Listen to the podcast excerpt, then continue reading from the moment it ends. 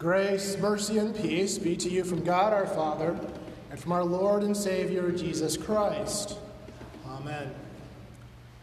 Back in the 70s or 80s, probably the most familiar Bible passage was John 3:16. You'd see those numbers on boards at baseball games or at any various other places. People knew how those words of our Lord, or at least knew the reference to them, that God so loved the world that he gave his only begotten Son. I think these days, however, the passage that usually comes to mind more often are the first words of our gospel text Judge not, lest ye be judged, using the old good, the King James language. It's quoted by many in various places and in various ways, usually as an attack against the law. These words are brought up and foisted against Christians who dare to put forth that there is a morality, that God desires for us to live lives that are holy and pleasing. If we dare say that there is a certain lifestyle that you should or shouldn't live, if we dare proclaim that stealing is wrong, these words of Jesus are put forth. And usually it's in the context of don't tell me what I can or can't do.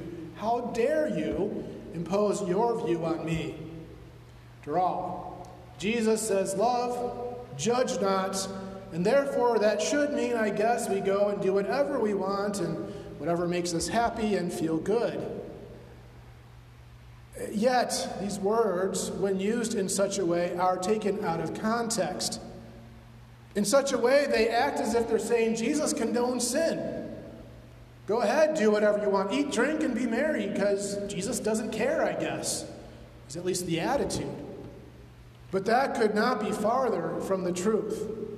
Our Lord's words to us today are not about condoning sin in the least. They are actually about condemning arrogance, condemning pride, condemning a view that you are better than your neighbor. Ironically, anyone who would put forth these words of Jesus in such a context as to try and allow what God has said is wrong and against the commands is violating the very sin our Lord is confronting today. Because such an attitude comes from a place of, I know better. No one can tell me what to do, which is the exact opposite of our Lord's words today. You see, our Lord is putting forth what is the role of the church in society? Is it to be the master of the world? The one who creates laws and puts forth what we should or shouldn't do? Are we called to bring forth a godly order through law and order? The church tried that for close to a thousand years.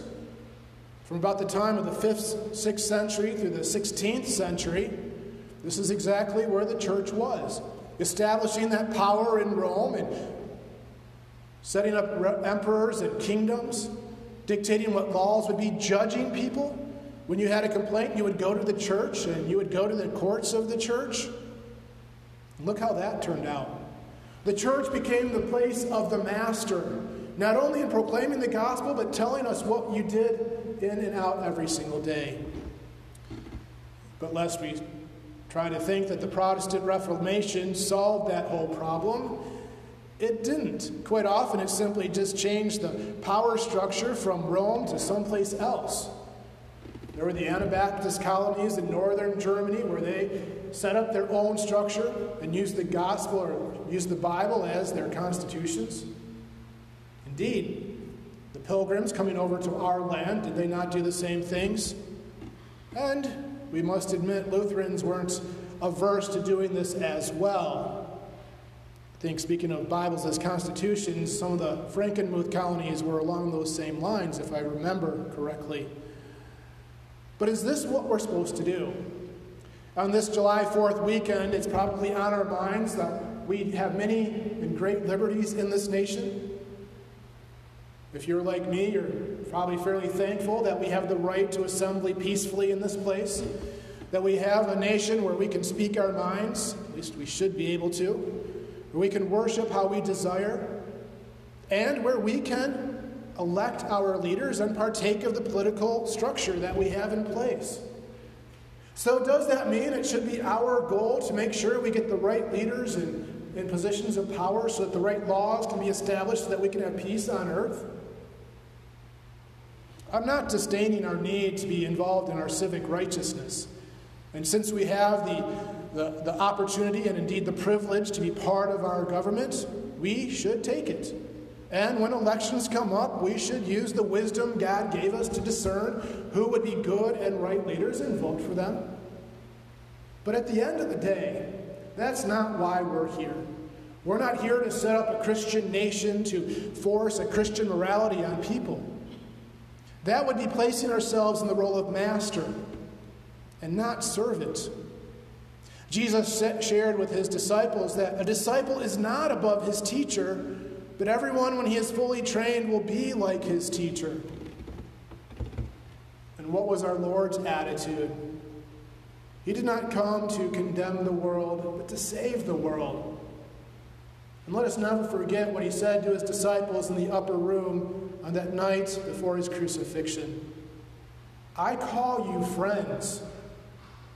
And if I have washed your feet, if I have deigned to bow before you and clean you, then you should do so to others. Love one another as I have loved you. There's a vast difference between being a master and a servant. A master is one who has authority to command and punish. The one who can indeed tell you what to do, what not to do, and when you don't do it, inflict consequences, fines, and jail time, even when the crime is bad enough, and if the nation allows it, the capital punishment itself. As opposed to the servant. A servant is one who is called to, by the very title he's given, to serve. A vocation of one of assisting those who are placed over him. was thinking about this difference and consider, for example, something we are now all intimately aware of these days wearing these masks. I heard in the news that Governor Walz may, in the next week or so, go so far as to mandate wearing masks in public. I've heard how there's places, I think it's out in California, where if you don't wear a mask, you can be fined, what is it, $3,000 or some such thing? The government can force you to do something, and if it has the will, can back that up with consequences. Yet, why is it it's a good thing to wear masks? I'm no doctor. I'm not going to get into a discussion of whether it's valid or not. But for the sake of others, we wear masks because we want to prevent others from being sick. It's as simple as that. It's a desire not because of what is comfortable or not comfortable for me, but what is best for the one whom I'm around. Such an attitude is one we are called to take as Christians as well. For how is it that we move people to do what is good and proper? Again, the master, the government can work from a place of authority, imposing those fines and those punishments, those jail times, and what have you. But that's not how we work. That's not how we're called to work. At the end of the day, it is called to be from a place of humility, to serve others as Christ has served us, who condescended to come into this world, to dwell among the pain and suffering of this fallen creation, who sat with sinners and tax collectors, who showed them respect, who showed them love, and who listened to them and yes, indeed. Then, as they asked him, What shall I do? he shared with them what is proper. Repent, sin no more, honor your father and your mother, give glory to God, love your neighbor.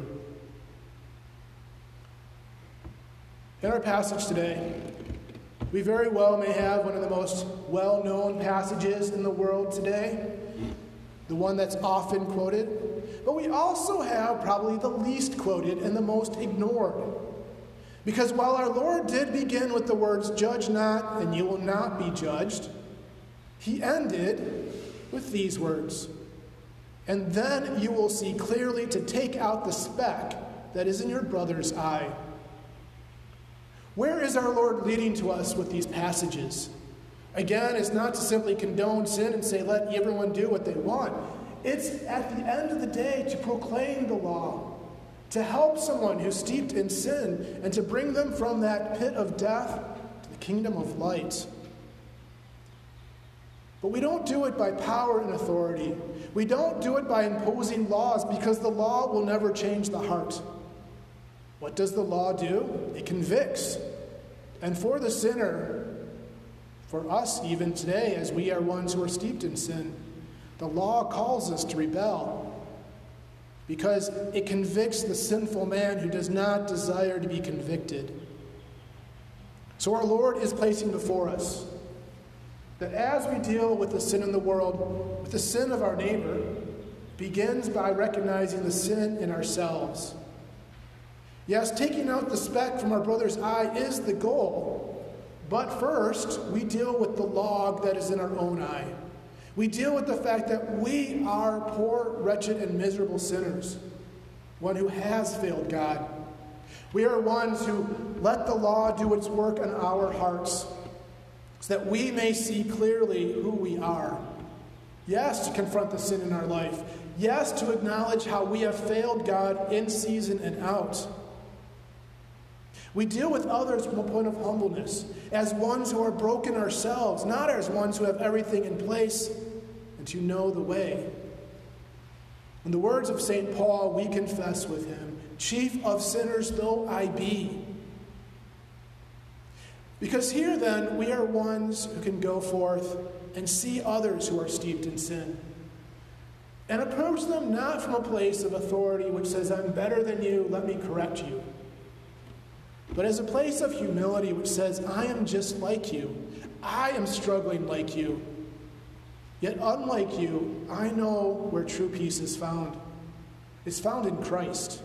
It's found in the one who came into this world, who gave his life to destroy the power of sin, who paid the price for your sins, and who amazingly is the one who then gives us another gift, who gives us the gift of his Spirit in our hearts my friends, this is how true change comes the gospel message. For as that Spirit comes into us, it alivens in us the new man. It provides for us the means by which we see, yes, sin is bad. It grants unto us the desire to turn from that sin and move towards God. This is not something we can ever do on our own, but it is what God gives us the strength to do. And as the Spirit dwells in us, then we hear the Word of God not only in a desire to rebel, but in a desire to follow.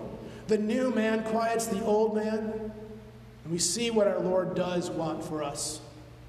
That as He proclaims to us what we should not do, as He holds before us the commands of life and salvation, we recognize that what He desires most of all is to give us an abundant life a life freed from the pain of terror, freed of doubt, freed of angst, a life which is full of peace, a peace that comes from knowing that we have been washed clean in the blood of Christ. From this position, ones who have been broken by sin, yes, but more importantly, healed by Christ, we go forth. Seeing the log in our own eyes, we can go forth and help our brother with the speck which is in his eye, bringing him the word of life, so that he too can come from the kingdom of darkness and dwell in the kingdom of life. Let us indeed rejoice in what our Savior has done. Let us be strengthened by the Spirit so that we would not judge, lest we too be judged. Lest we, let us not hold to a standard which we ourselves cannot hold. Let us forgive as we have been forgiven. Let us love as Christ has first loved us. Amen. And we rise. And the peace of God, which passes all understanding, guard your hearts and minds in Christ Jesus. Amen.